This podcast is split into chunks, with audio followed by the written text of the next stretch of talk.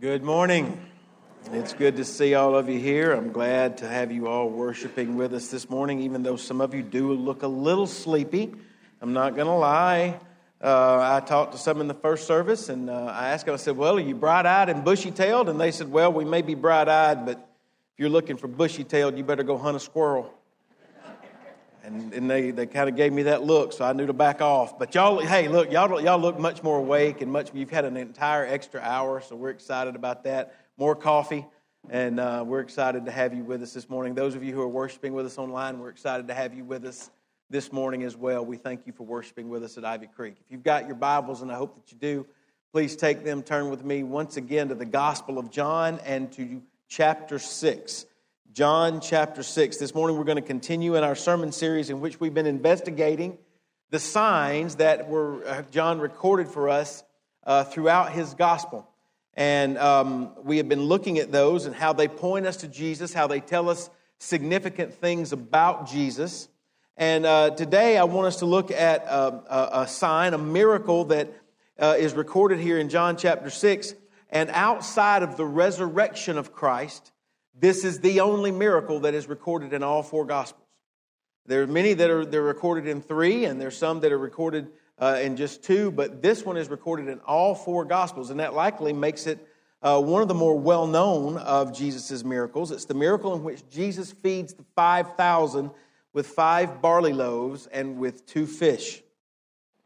And I just want to say, by way of, of introduction and sort of overview, that this, this is the, the front part of John chapter 6. But if you kind of work your way through all of John 6, you'll find that the eating and, and food and bread in particular is a key theme that works its way throughout this entire chapter. It's quite a long chapter in John's gospel, and, and eating and food is, is, a, is a, a theme that is a, a common line that works its way through there.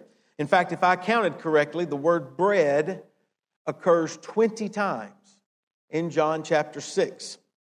And, and that is in addition to the other references to eating and to food. Let me also point out, though, that as, as we have seen in previous studies, even here in John's gospel uh, over the last few weeks, when Jesus speaks of bread, when he speaks of food here, uh, he infuses those terms with a greater spiritual meaning. Now, we've seen him do that already, particularly when he went to the temple there in John chapter 2 and he cleared the temple of all of those that were selling all their wares there in the outer court. And Jesus was confronted by the Jewish uh, people there. He looked at them and he said, Look, tear this temple down, and in three days I will build it up again. Now, when Jesus said that, he was not speaking about Herod's temple, he was speaking about his own body. And so we see that Jesus uses terminology at times that, that he also is, is speaking spiritually. He did that again in John chapter 3 when he encountered Nicodemus. He told Nicodemus that if he wanted to be part of the kingdom of God, he had to be born again. And Nicodemus asks, Well, do I have to enter into my mother's womb a second time? He completely missed the point that Jesus was saying, No, you have to be born spiritually. You have to be reborn by spirit. Happened again in John 4. In John 4, he encounters a woman at the well. There he tells her, Look, you know, if you would ask of the one that you're talking to to give you water, he would give you living water. And she goes, You don't even have a bucket. You don't even have a means of which to draw water out of this well. Jesus was not speaking of physical water, he was speaking of spiritual water, of which he is the source of everlasting supply. So, so Jesus has been doing this all through John's gospel. He's been talking about physical things, but infusing those terms with spiritual meanings. And he does the same thing here in John chapter 6.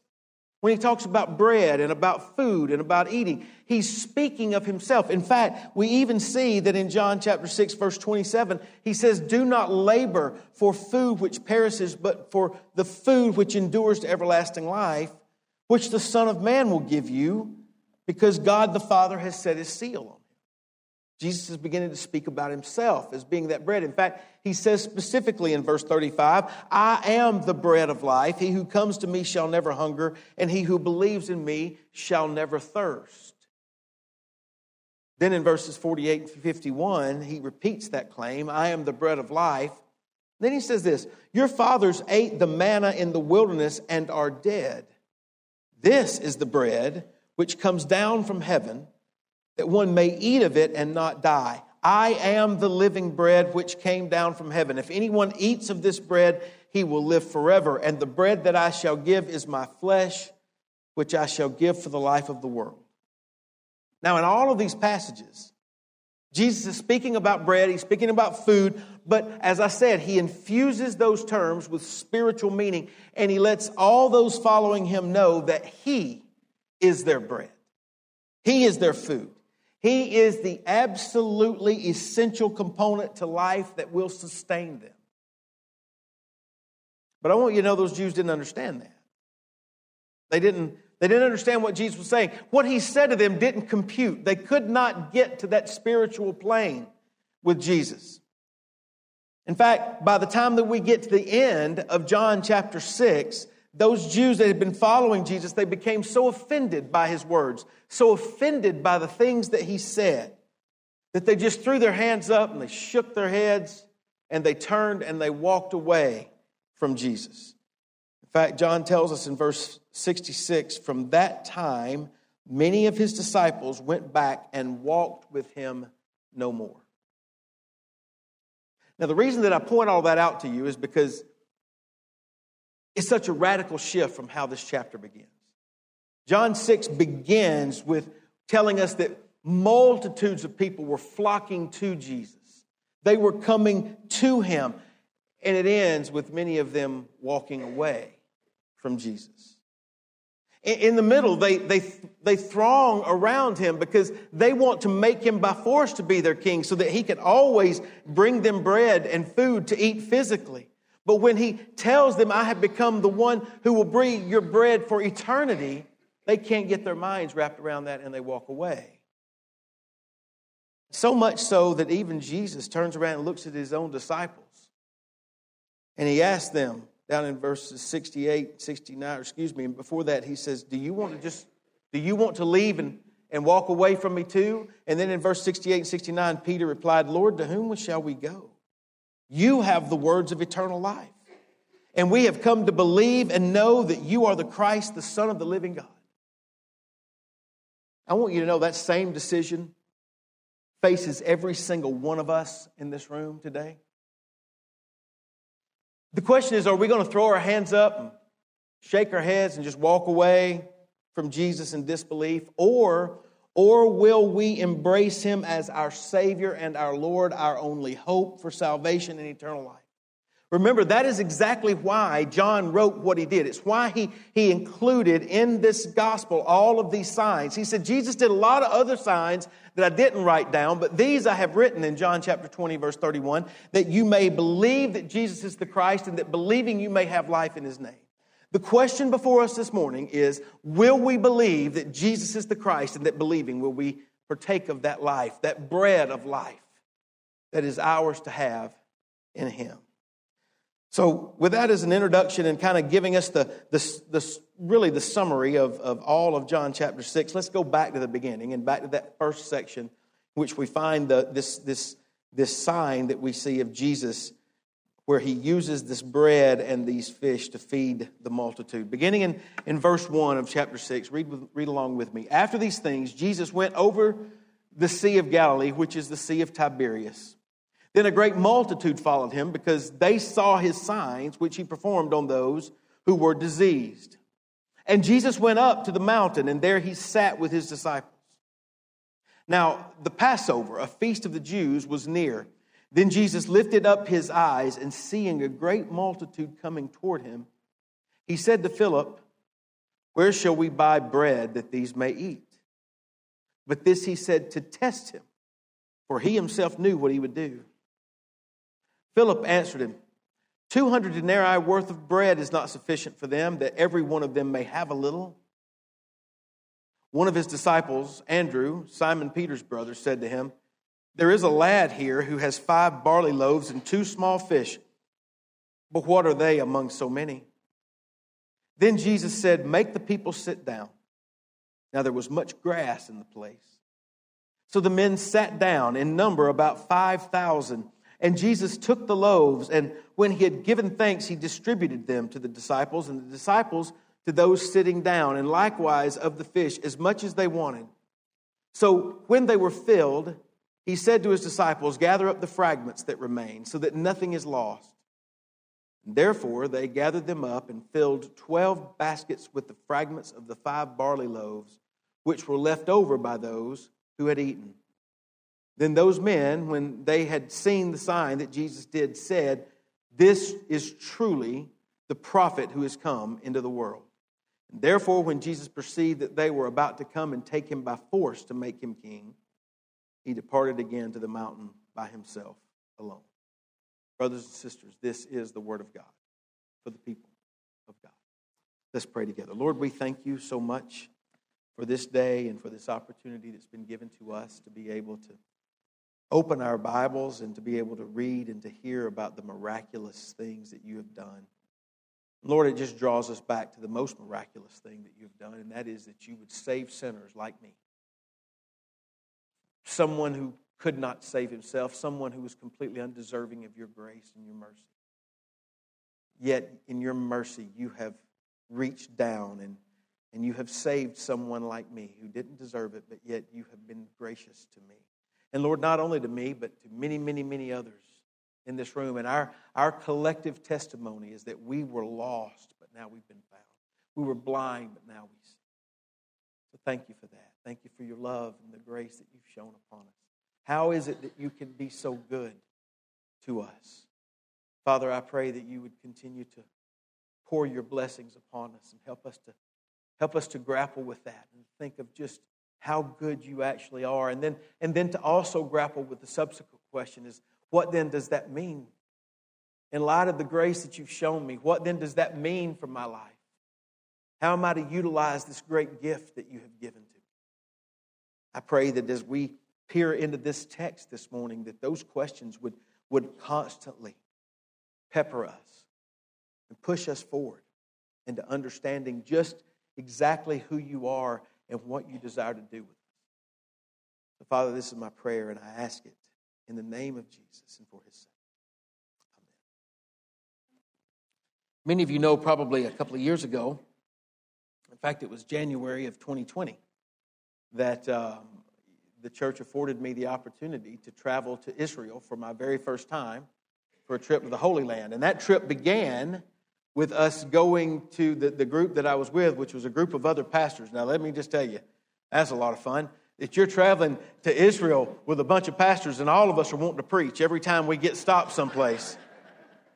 One of the places that we stopped, we went to the Galilee uh, part of, of Israel first, and when we got there, we stopped at, at, at, at Cana, where Jesus turned water into wine. We, we stopped at Capernaum, where the nobleman lived with his son who was healed. And we also stopped at a little wide spot in the road that you probably wouldn't necessarily notice, but the town was named Tabgha. And Tabgha is is a place that's traditionally understood to be where Jesus performed the miracle that we've read about this morning, where he fed the 5,000 with the five loaves and the two fish. Now, Tabgha isn't really a flashy spot. It's, it's like I said, it's more, not much more than a little wide spot in the road. They've, they've built a, a church there. And, and, and I remember being at that spot and, and sort of looking back, standing down by the sea. The sea would have been to my back. And I just looked up on this mountainside. And I tried to imagine it as the text presents it this, this wide array, and just thinking about, you know, what 5,000 people, that's what John says, it's 5,000 men. But Matthew makes clear that that's 5,000 men in addition to the women and the children. So there could have been as many as 15, 20,000 people all up on this mountainside. And, and, and one of the, I think it's Matthew that makes it clear that it's green grass. My, John says they sat down on the grass. So you know it was, it was the springtime and it was also the time of Passover. So it's spring. And I'm just imagining this array. It's like a blanket with all of these many many colors of all these people up on this mountainside. It was a very moving moment for me. It was not one of those, it was not one of those sights that you might think, but it's it's being in a spot that you've read about all of your life and thinking about the miracle that occurred there. And, and, it's, and it's an amazing thing. You notice down in verse 2, John gives us the primary reason why this, why this large crowd of people were there and why they had come to be around Jesus. He says that a great multitude followed him because they saw his signs, which he performed on those who were diseased. Now, that tells us something important. It, it tells us that, that, that this multitude chased Jesus down so that he could heal them. That's what leads me to the first point that I want to give you today. You see, I want us to consider what John has written with regard to how this sign points us to who Jesus is and how he works. That's, that's the question that I have in front of you. Who is Jesus and how does he work? And, and as we consider that, I've developed my thoughts around three hooks. And the first one is just this we are introduced to a needy and starving multitude. A needy and a starving multitude. John tells us that this huge mass of folks saw the signs that Jesus had performed on those who were diseased, and they ran after Jesus. They came after him, bringing their sick from their family. They came after him, bringing their, their own selves with their sicknesses. And they sought Jesus out, hoping that he would heal them. They ran after him because of what he could provide for them. They weren't coming after him because he was the Son of God who could save them. You notice that. They, they came after him because of the signs he had performed on those who were diseased. Just like that royal official that we looked back at back in chapter 4, what we recognize is that they came not looking for the salvation of their souls, they came hoping for a solution to their sicknesses. In other words, they were needy. Can I be completely transparent and honest with you this morning as your pastor? Needy people are hard. Needy people are tough. And the reason that that's the case is because needy people are often hard to satisfy. No matter what you do, it never seems to be quite enough. There's always more need. And I would imagine that by this point, Jesus' disciples had figured that out. You see, the other Gospels tell us that Jesus had just sent the 12 out along with others to go on this ministry caravan. They had, they had gone out on this ministry tour and they had come back to report their experiences to Jesus. And no doubt, I believe that during that time of, of going out throughout Israel and, and, and ministering, that they had come to know just how needy people can be. And no doubt, these disciples were tired. They were looking for some downtime. But instead of being able to take a break, they, they, along with Jesus, see this large multitude coming toward them, and they knew good and well there was not going to be any downtime to be had. I'm going to guess that they weren't too excited about seeing this large swarm of people. They were hoping for a little R&R, but the approaching multitude guaranteed that that wasn't going to happen. So the 12 were probably not in the best of moods. But the other gospel writers tell us that Jesus seeing the crowd, was moved with compassion. That's the difference between the disciples and Jesus. Jesus is moved with compassion. He sees the crowd. And literally, the Greek word there talks about the way he was moved with compassion, neomai. It means that his stomach rolled within him. His guts cramped up, if we could say it to be as that's what it, you, you've felt that before when you've been so moved by something that it, it just caused your stomach to. That's the word that's used about Jesus having compassion on this group. Mark says that he was moved with them because they were like sheep without a shepherd. And here they come. In other words, despite the fact that this multitude pursued him only out of selfish motivations, John makes that clear Jesus still healed their sick, and he also instructed and taught them about the kingdom of God. So they were needy. But then we also recognize that such a large group out in this place, well, I told you food runs as a, as a common theme, and we're introduced to it here. They had nothing to eat. So not only were they needy, but they became hungry as well. In fact, in fact, it became a major concern for the disciples and for the people because here they were out in this northern tip of the Sea of Galilee with no place to go, and food becomes a major concern. So, as we consider this sign and we seek to understand what it teaches us about Jesus and, and how Jesus works, the first thing that we're presented with is this this needy and starving multitude. But then there's more that we need to see because we have to dive deeper. Notice the next hook that we come to in this passage. You see, the needy and starving multitude is met with negligible and substandard means. negligible and substandard means. What do I mean by that? Well, notice in verse 3 that, that there's this mountain range that was there. And then, from what Philip indicates, there were no significant towns anywhere around. In fact, the other gospel writers say that this place was a desolate place, it was a, a deserted place. In other words, they didn't have a, a, Publix or a Kroger or even a Dollar General that they could run to and find a little something, you know, when it's late at night and they need a little something and the, and the cupboard's bare. There was no place to go. In fact, speaking of Philip, wouldn't you like to be Philip? Jesus has got 12 disciples, but he singles Philip out. He says, Philip, where can we go to get any food for these folks? And I can just imagine Philip going, I don't know. Why don't you ask Peter? Peter seems to always have an answer. Scholars actually suggest that, that Philip was from this region of Galilee, and so he singles him out because he would have most likely known if there was any place out there. But I think it's important to note that what Jesus was and what he wasn't doing here. Jesus wasn't asking Philip because Jesus needed an answer that would help him figure out what he was going to do. He wasn't trying to solicit information from Peter that he didn't have to help him formulate a plan. John makes that clear. John said Jesus did this, he asked this question to test Philip because he already knew what he was going to do. So it was a test.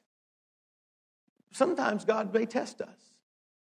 Sometimes He may put us in a place where He tests us to find out where our faith is, because that really is what we see happening here. I think it's important to note that, that in, in asking Philip where would they go, by extension, he's asking all the rest of the disciples, where are you going to go? What are you going to do? You're faced with a situation that's beyond your ability. You're faced with an impossible scenario. Who are you going to place your faith in? What are you going to place your faith in? I think it's sort of along these lines. You're going to throw your hands up, shake your head, quit, walk away. Task is too big, no place to go. Or are you going to trust in the one who is able to do something beyond your wildest imaginations? So, recognizing this was a test, how did Philip do? Well, Notice what Jesus asked him. He wanted to know where they were supposed to go. Philip responded to the wrong question. He told them how much money they had and what they couldn't get with it. Doesn't matter where we go, Jesus. We only got 200 denarii, and that wouldn't even be enough to buy bread so that everybody could get a small bite of it. A denarii was a, a, a, one day's wage that was offered someone. So if that was if that's the case, and it's 200 days' wage, you might say eight months of salary for a regular laborer. And eight months of salary, we might think, well, that's a pretty significant amount. But when you have upwards of 20,000 people, that's not going to buy enough bread to do any good. So Philip's saying, Jesus, it doesn't matter if there's any towns around here. We don't have enough money to do anything, even if there were. Philip flunked the test Jesus gave him. But he wasn't alone. Andrew steps up. Andrew's the brother of Peter. And he says, Hey, I found this young boy this young boy's got five barley loaves and, and, two fish. He's got his lunch with him. Now, if Andrew had stopped right there, I think he would have gotten a much higher score on his test. But he didn't stop. He continued. He looked at that piddly amount of food and he said, But what is this among so many?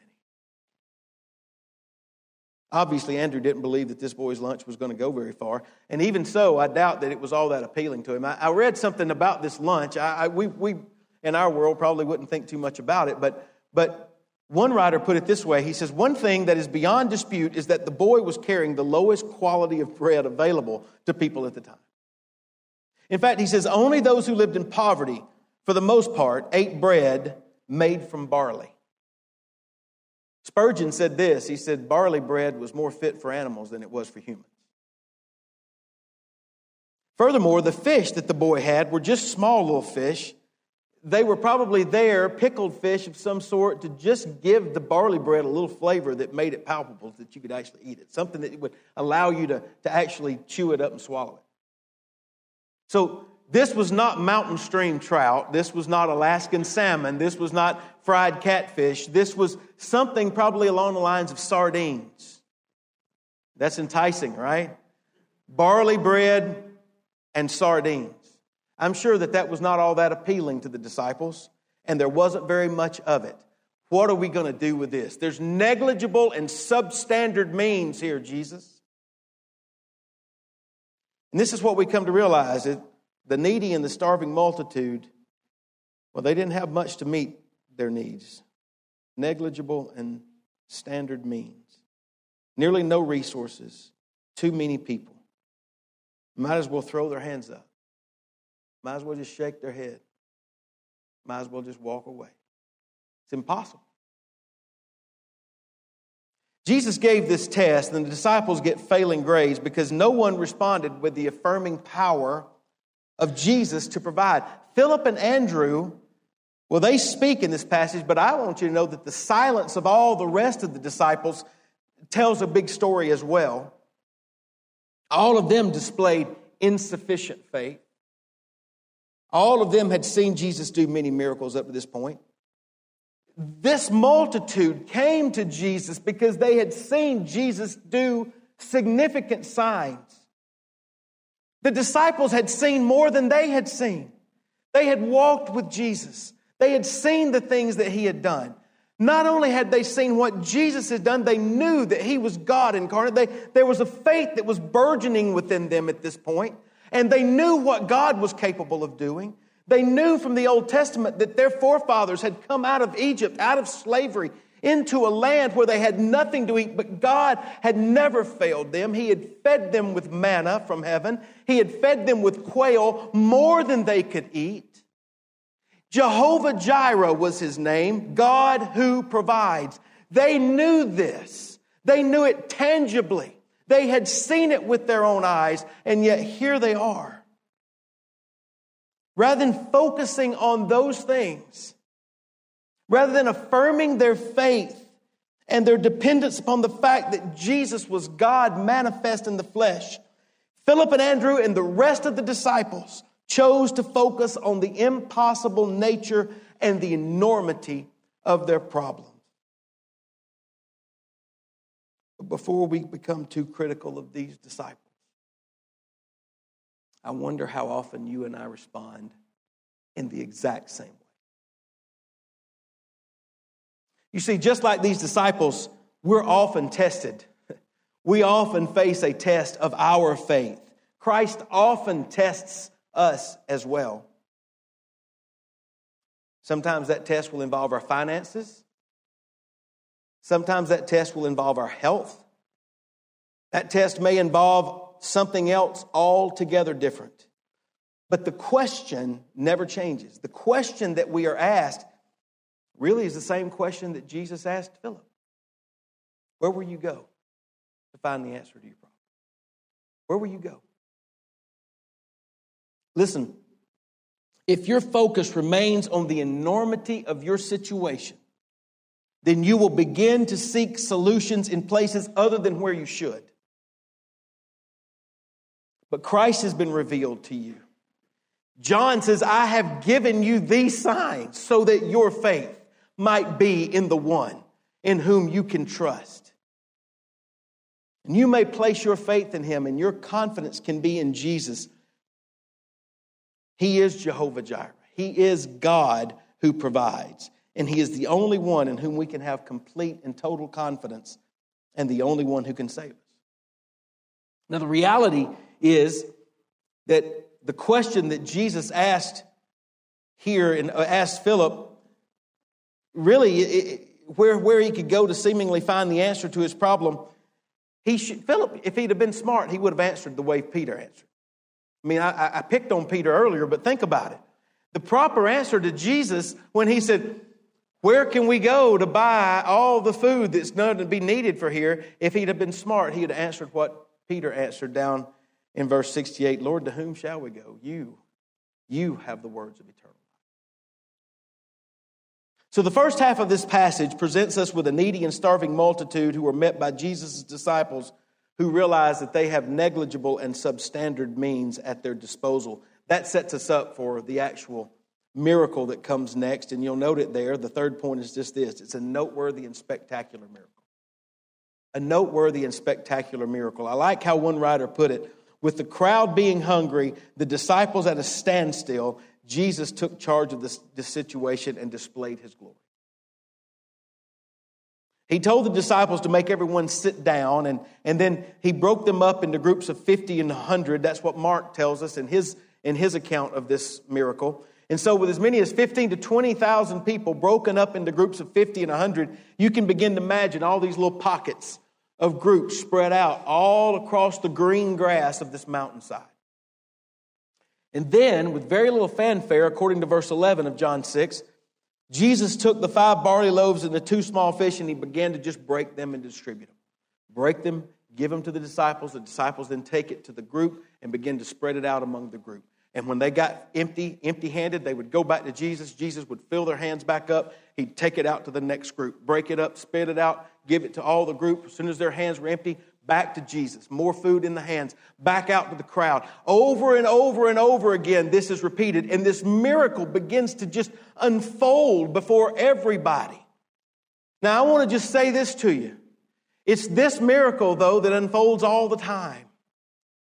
When the servant of God comes and, and when, when you serve others and you become empty and you pour yourself out and you give away everything you've got, you know what? You go back to Jesus and He fills you up again and He fills your hand full of that miraculous supply that He gives and only He can. And you go back and you serve and you go until you go empty again and you go back to Jesus and He fills it up again. What we see happen here is really a model for what ministry is all about.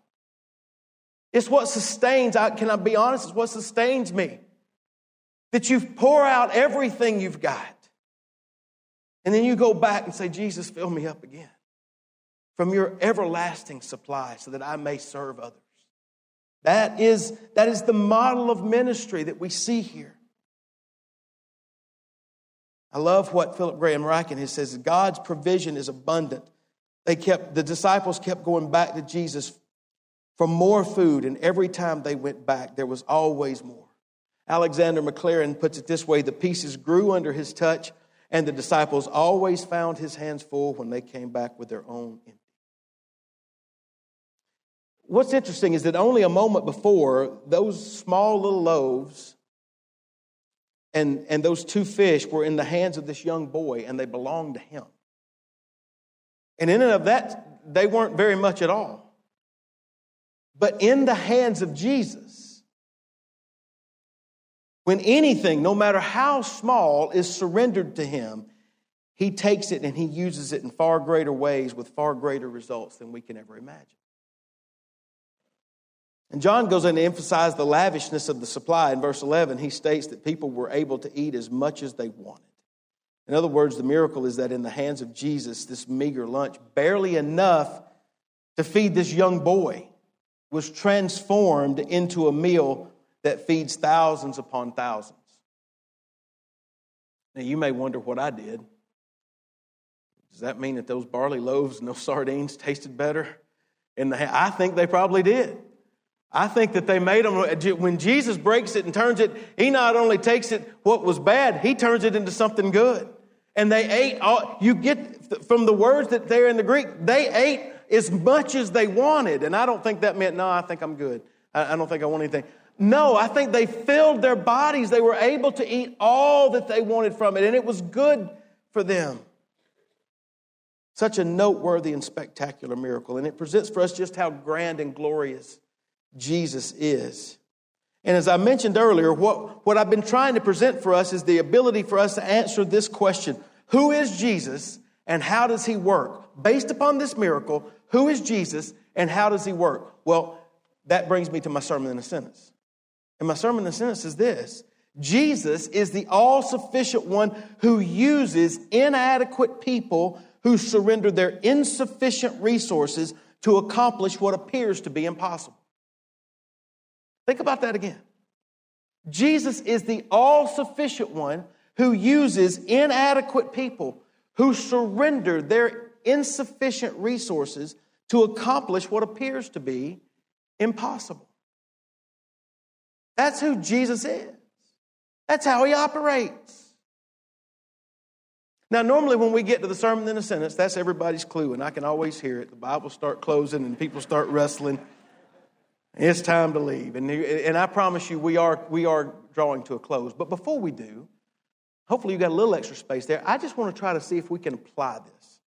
We, we've looked at the story. Now I think it's time to see are there some things that we can, because there's so much here, it's so much we can't even touch. But there are some things that I think are necessities for us as people, as followers, as children of God to consider. The first one, I think, is just simply this Do you notice how much God cares for the needy here? Do you notice how, his, how he moves, how his heart is moved with compassion toward the needy? Oftentimes we oftentimes that's that's not what we what characterizes us in the church. You might think that it would be, but oftentimes it's not. It's more about keeping the keeping the, the function going and keeping the gears greased. And, do you see Jesus is concerned with the needy? The needy and the starving multitude. He had compassion upon them. As I said, Mark says that they were like sheep without a shepherd. I want you to know Jesus is compassionate. And he delights, delights in meeting our needs. That's who Jesus is. Secondly, we learn that Jesus is not limited by our inadequate resources. Quoting Mark again, when the disciples begged Jesus to, to when, they, when this multitude came, they said, Jesus, send them out to let them get food for themselves. Jesus turned and looked and says, You feed them. You do it. You don't get the opportunity to dish this on to somebody else. You do it. They said, We don't have anything. He says, Bring me what you've got and let me do what I do. Bring me what you have. Let me do what I do. Watchman Nee who was a, uh, was a Chinese author and preacher and teacher and church leader, he wrote this. He says, The meeting of need is not dependent on the supply in hand, but on the blessing of the Lord resting on the supply. You get that? The, it's, it's not about what you've got right here. It's about the hand of God coming on top and resting on it and taking and doing with it ex, just extravagantly more than what you could imagine. That's what it is. The, in the hands of Jesus, listen, the most meager of offerings can be multiplied and used to do things far greater than we could ever imagine. Perhaps you don't think that you've got too much to offer. Perhaps this young boy thought that. Andrew certainly thought that. But Jesus fed the multitude with five loaves and two fish. And listen, how big or how little something is doesn't matter with God. He can use anything that we offer to Him when we offer it in faith. Let me also point out that when Jesus tested Philip, really, when he tested all of his disciples, he not only wanted them to realize their own inadequacies and their own insufficiencies to accomplish this monumental task that was before them, but he was also ultimately pointing them to his all sufficient ability to provide for them everything that they would need. You see, Jesus was pointing them back to him, not to themselves. He, he wasn't holding up a mirror and say, investigate everything you've got and then use it to your best ability and hopefully it'll turn out okay. No, he was saying, when you come to the end of yourself and realize you've got nothing else and you bring it to me, I'm the one who can take it and multiply it. And you know what he was also doing? He was also not giving these disciples the prerogative to pass the buck to somebody else. They wanted to tell all of those people to go and find food for themselves. And Jesus says, No, no, no, no, no, you do it. Not a one of these disciples could have walked away from that event arguing that Jesus wasn't calling them to serve. Not a one. And I want you to know there is not a single follower of Christ today who can argue that Christ is not calling them to serve. Not a one of us. You and I have to remember that. All of us who claim that Jesus Christ is our Lord and our Savior, we are called to serve Him by being His hands and feet as we serve others. We are called to take the good news of the gospel and shine a light for Him in this dark world in which we live. And listen, when that calling, when, whenever we accept that and we go about doing it, The option of shifting that responsibility to someone else and leaving it for someone else to deal with is not an option for us. Christ calls us to obediently serve him by serving others. And whenever we do that, we will inevitably come up against situations that are beyond our abilities. Nevertheless, we are to continue to obey. Trust and obey. There is no other way to be happy in Jesus but to trust and obey. Philip Graham Ryken, I've quoted him once, he makes the comment about Christian service based upon this miracle, and he says that the miracle of the feeding of the 5,000 is virtually a parable for Christian ministry. From time to time, we see what people need spiritually and otherwise, and we realize that whatever we have to give is woefully inadequate. Nevertheless, we offer our time and our talents and the best that we're able to give, and then Jesus takes it, and by the supernatural power of His grace, He uses it to help people.